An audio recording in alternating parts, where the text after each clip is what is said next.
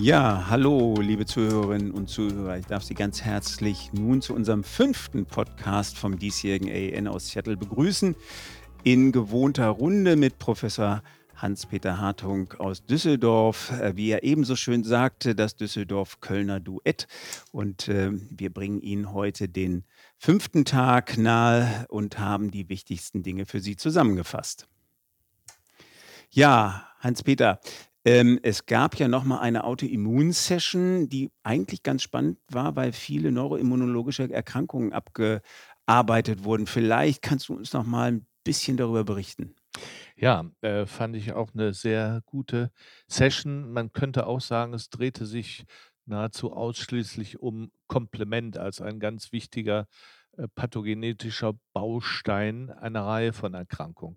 Fangen wir mit dem Guillain-Barré-Syndrom an. Äh, wir wissen alle, dass es da seit 30 Jahren, seit der Einführung von IVIG, eigentlich keinen äh, wesentlichen therapeutischen Fortschritt gegeben hat. Und äh, seit ein paar Jahren interessieren sich Firmen wieder äh, dafür und ähm, eine Studie wurde heute allerdings eine Phase 1 und 1b, äh, sozusagen also die früheste Pilotstudie äh, vorgestellt. Äh, da äh, wird untersucht, ob ein Antikörper gegen C1q, also den ersten Faktor der klassischen, des klassischen Komplementweges, ähm, zu einer Verbesserung dieser Erkrankung führt. Und wir wissen aus äh, einer Vielzahl von präklinischen und klinischen Untersuchungen, dass ähm, offenkundig die Entmarkung bei der Guillain-Barré Erkrankung durch aktiviertes Komplement und in Sonderheit den Membran-Attack-Komplex C5b bis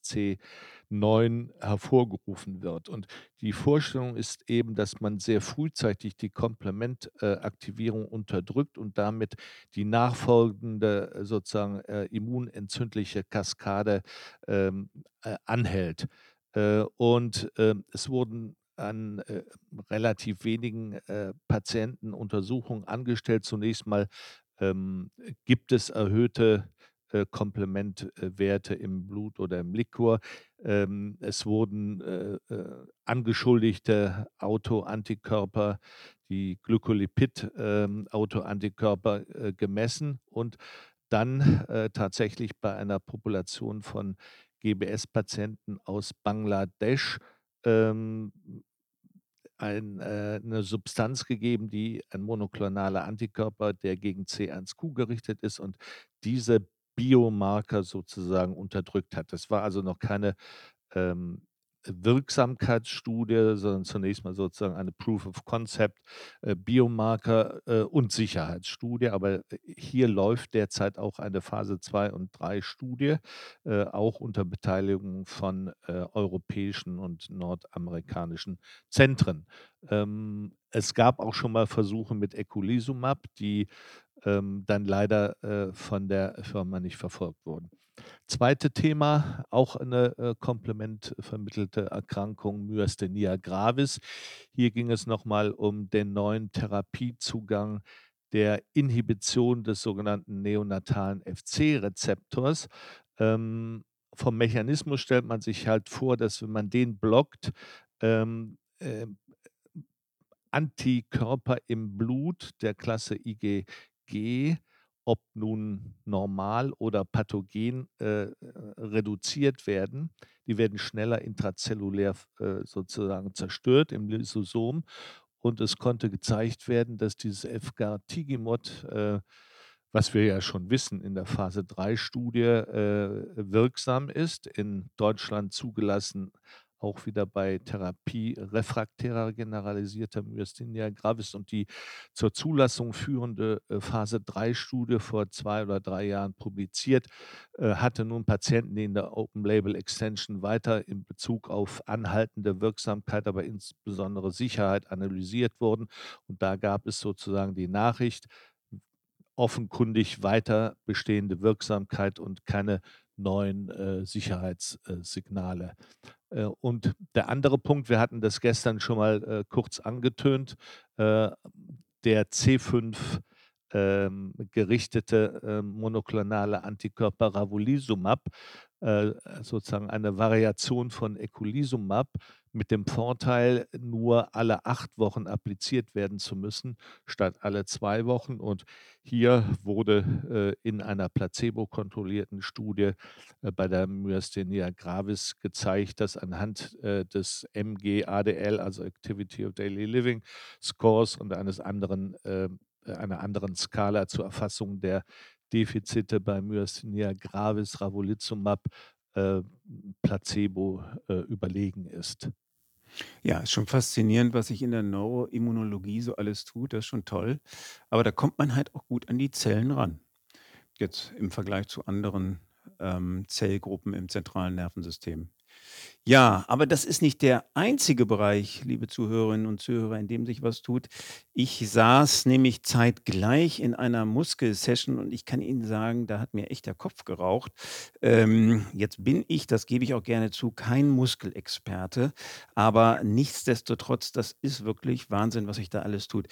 Ähm, die erste Studie, die vorgestellt worden ist von Jerry Mendel, den Namen dürfen Sie sich ruhig merken, das ist sozusagen der Urvater der Gentherapie, sowohl bei der spinalen Muskelatrophie als auch bei der Duchenne-Muskeldystrophie, ähm, zeigte jetzt äh, äh, Studiendaten der Phase 2 Studien, ähm, von 40 Patienten, 20 ähm, mit Gentherapie, 20 mit Placebo und dann Crossover nach einem Jahr bekamen die Placebo-Patienten auch die Gentherapie und die gentherapierten Patienten dann Placebo. Und ähm, was die Kollegen machten, war, die können relativ schön überprüfen, ob diese Gentherapie einen Erfolg hat, indem sie dann doch für die Patienten natürlich schmerzhaft regelmäßig Muskelbiopsien äh, nehmen. Aber sie konnten konnten da eben sehr schön zeigen, dass nach einem Jahr bereits ähm, äh, das Dystrophin ähm, wieder im Muskel nachweisbar ist. Also diese Gentherapie funktioniert tatsächlich. Und er zeigte dann noch Verlaufsdaten aus, dem ersten, aus der ersten offenen Studie. Das waren nur ganz wenige Patienten, drei Jahre Verlaufsdaten. Und auch hier konnte man sehen, ja, die Patienten stabilisieren sich klinisch sogar und ähm, haben eben eine ähm, deutlich verstärkte Ausprägung des Dystrophins in ihren Muskelzellen. Also wirklich schon spannend und ähm, es kam natürlich sofort die Frage auf, ja, hält denn diese Gentherapie ewig ähm, oder für wie lange?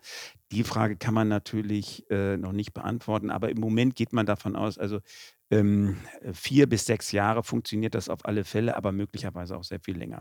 War übrigens interessant, als du das sagtest, äh, dass man sich den Namen merken muss. Sherry Mendel, der ja, äh, wie du zu Recht sagtest, als Erster diese Untersuchung an der SMA vorstellte. Und ich erinnere mich an äh, den AAN-Kongress, als er das vorstellte und Bilder zeigte von so kleinen Babys, wie die dann plötzlich statt sonst flach zu liegen, gehen konnten. Da gab es Standing Ovations. Das Ich weiß, ich war auch in der Session, hatte ich in erlebt. 25 Jahren nie erlebt. Irre. Ja, Das war genau. toll. Mhm. Ja. Nein, also wirklich ist ja faszinierend. Wir können plötzlich Gentherapie für äh, neurologische Erkrankungen. Aber es geht wirklich weiter. Ähm, wir sahen dann eine Studie zur Gliedergürteldystrophie Typ 2ER4. Die kennen Sie wahrscheinlich genauso gut wie ich. Ähm, aber immerhin, das ist ähm, eine Dystrophie, die durch die Mutation im Beta ähm, ähm, Sarkoglykan zustande kommt. Und das war jetzt die erste Open-Label- äh, Studie, Humanstudie an sechs Patienten mit Gentransfer und ähm, eigentlich nur zum Safety und Verträglichkeit und auch hier eben Überprüfung, ähm, ob das Sarkoglykan tatsächlich ähm, auch exprimiert wird nach mehreren Monaten und tatsächlich, das ist auch so. Hier haben wir jetzt noch keine klinischen Daten gesehen, aber wir sahen eben diese Biopsie äh, und die Histologien, dass die Patienten plötzlich ähm, dieses Sarkoglykan in ihren Muskelzellen ausbringen. Also auch hier wirklich irre. Dann noch eine weitere Muskelerkrankung, myotonische Dystrophie Typ 1, eine Repeat-Erkrankung, wie Sie wissen. Ähm, durch eine ähm, toxische Gain-of-Function-Veränderung. Ähm, und auch hier gibt es eine ähm, eine ganz verrückte äh, Therapie mit einem monoklonalen Antikörper. Der findet sozusagen die Zellen und hat ein Oligonukleotid im Schlepptau, das dann sozusagen, wenn der Antikörper angedockt hat, in die Zelle eingeschleust wird. Und das war jetzt die erste Studie an 44 Patienten. Und auch hier konnte man sehen, ja, die Patienten äh, besserten sich klinisch. Also wirklich faszinierend. Und die äh, fünfte Erkrankung, ähm, die vorgestellt wurde in dieser Muskelsession, war auch eine ebenso seltene Facioscapulo-humerale Dystrophie. Die kennen Sie wahrscheinlich wie ich auch nur aus dem Lehrbuch. Das ist ähm, eine Erkrankung durch ähm, eine ähm, DUX4-Expressionsmutation. Und hier bietet sich an eine Therapie mit Losamapimod.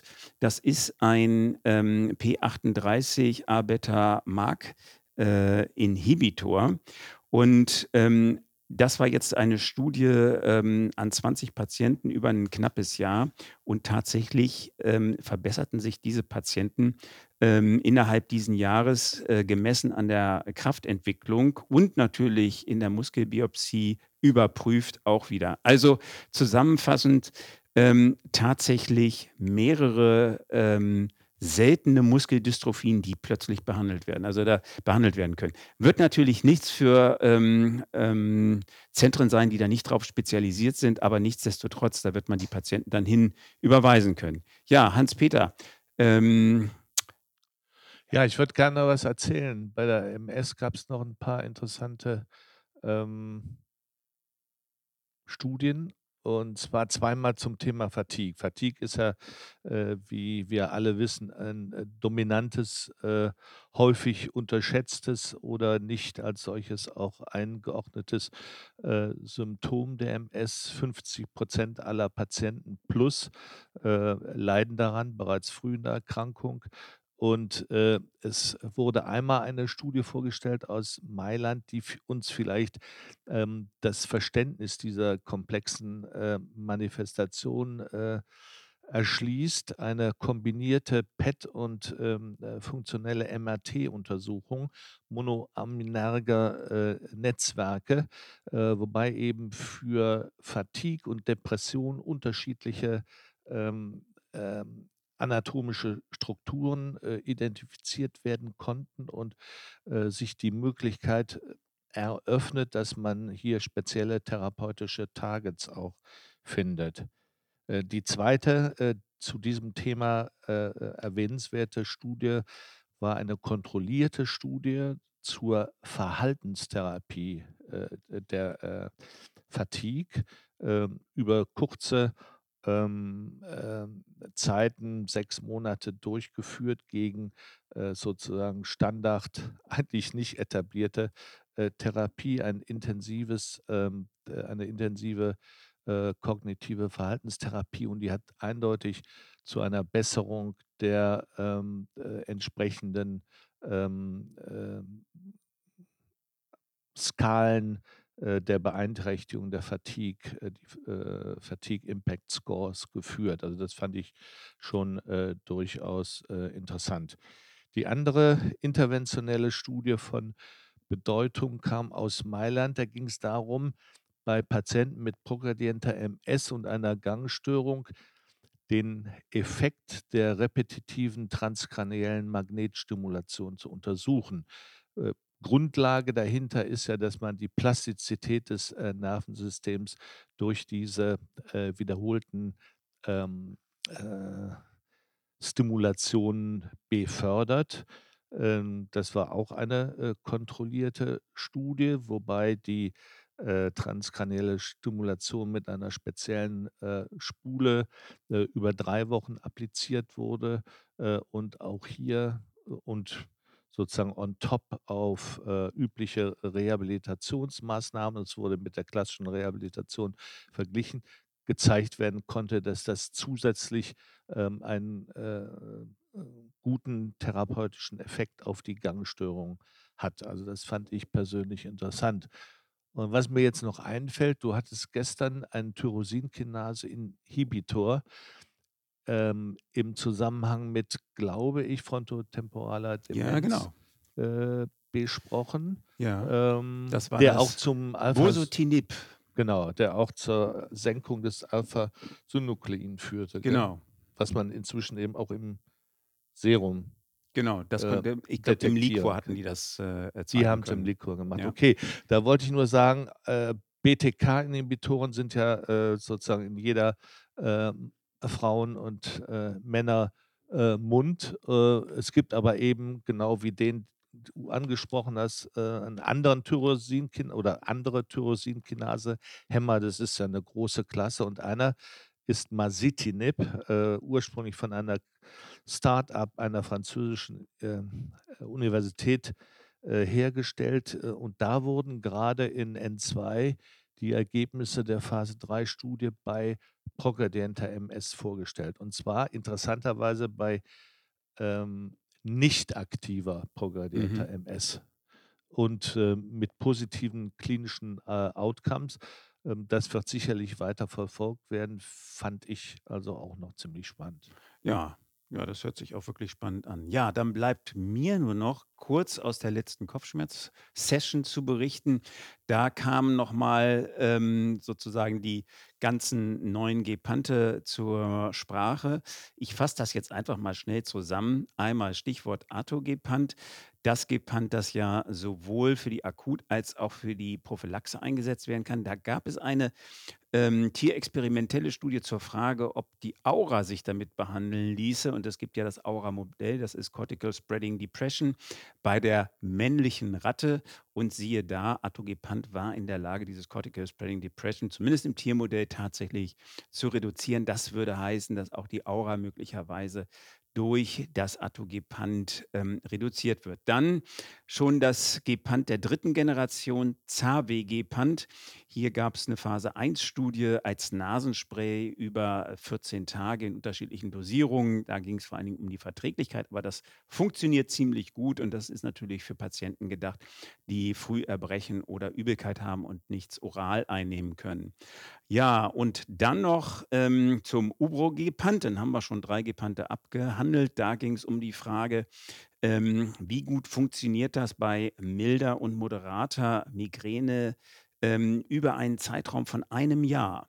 Und da stellte sich raus, ja, also da ist kein Wirkverlust, aber ganz spannend, ähm, bei der milden Migräne funktionierte das tatsächlich besser. Schmerzfreiheit war der Endpunkt nach 2 Stunden. Das war bei 51% der Patienten erreicht. Bei Patienten mit moderat oder schwerer Migräne waren's nur 28, äh, Prozent und da schlossen die Kollegen draus, dass man's einfach ganz früh einnehmen muss. Und je früher es eben, äh, eingenommen wird, desto besser wirkt es. Und als Letztes noch 'ne Geschichte, Biofeedback. Ähm, Sie erinnern sich, liebe Kolleginnen und Kollegen, das war in aller Munde so in den 90er Jahren ziemlich aufwendig, aber es funktioniert eigentlich ganz gut. Und jetzt befinden wir uns im 21. Jahrhundert und jetzt wird Biofeedback wiederentdeckt mit Virtual Reality Brillen. Und da könnte ich mir tatsächlich vorstellen, dass das was wird. Und hier gab's 'ne kleine Studie mit 50 Patienten, ähm, Standardbehandlung, ähm, versus Standard plus Biofeedback und, äh, Sie werden's, äh, erahnen. Endpunkt war die Reduktion der Akutmedikationen, 55-prozentige Reduktion bei der Kombination von Biofeedback mit Virtual Reality Brillen, ähm, versus 32% gegen herkömmliche Medikation. So, und das war's auch tatsächlich, liebe Zuhörerinnen und Zuhörer. Ich fasse das noch mal zusammen. Toller Kongress, schön organisiert mit 6.000 Teilnehmern, dünner als in den Jahren davor. Das ist aber auch kein Wunder nach 2 Jahren, ähm, der Abstinenz sozusagen. Früher hatten wir ja immer über 10.000, zum Teil ja 15.000 Teilnehmer, 450 Abstracts. Jetzt auch nicht die Welt, sonst bis zu 3.000, aber immerhin. Ähm, die Kollegen, die das hier organisierten, hatten natürlich auch mit Covid-Restriktionen zu kämpfen und hatten sich ganz witzig überlegt, unterschiedlich farbige Bänder bei den, ähm, Ausweis-Badgen anzubieten. Hatte man 'n grünes Band, ähm, äh, signalisierte man damit, dass man, ähm, einem Gegenüber auch die Hand geben würde. Ein blaues Band nur Ellenbogenkontakt und mit einem roten Band Abstand halten. Fand ich 'ne ganz witzige Idee. Ja, liebe Zuhörerinnen und Zuhörer, ich hoffe, es hat Ihnen gefallen. Ähm, wenn Sie nicht genug bekommen können, dann können Sie nächsten Dienstag unsere Zusammenfassung der Zusammenfassung, nämlich die Highlight-Session hören. Und wir würden uns freuen, wenn Sie da auch nochmal ähm, einschalten würden, um sich das anzuhören. Da ist sozusagen ähm, die Zusammenfassung aller fünf Tage nochmal ganz komprimiert. Und dann bleibt mir nur noch, mich bei meinen Mitstreitern zu bedanken. Ich danke Ihnen für Ihr Interesse. Bleiben Sie gesund und dann bis bald.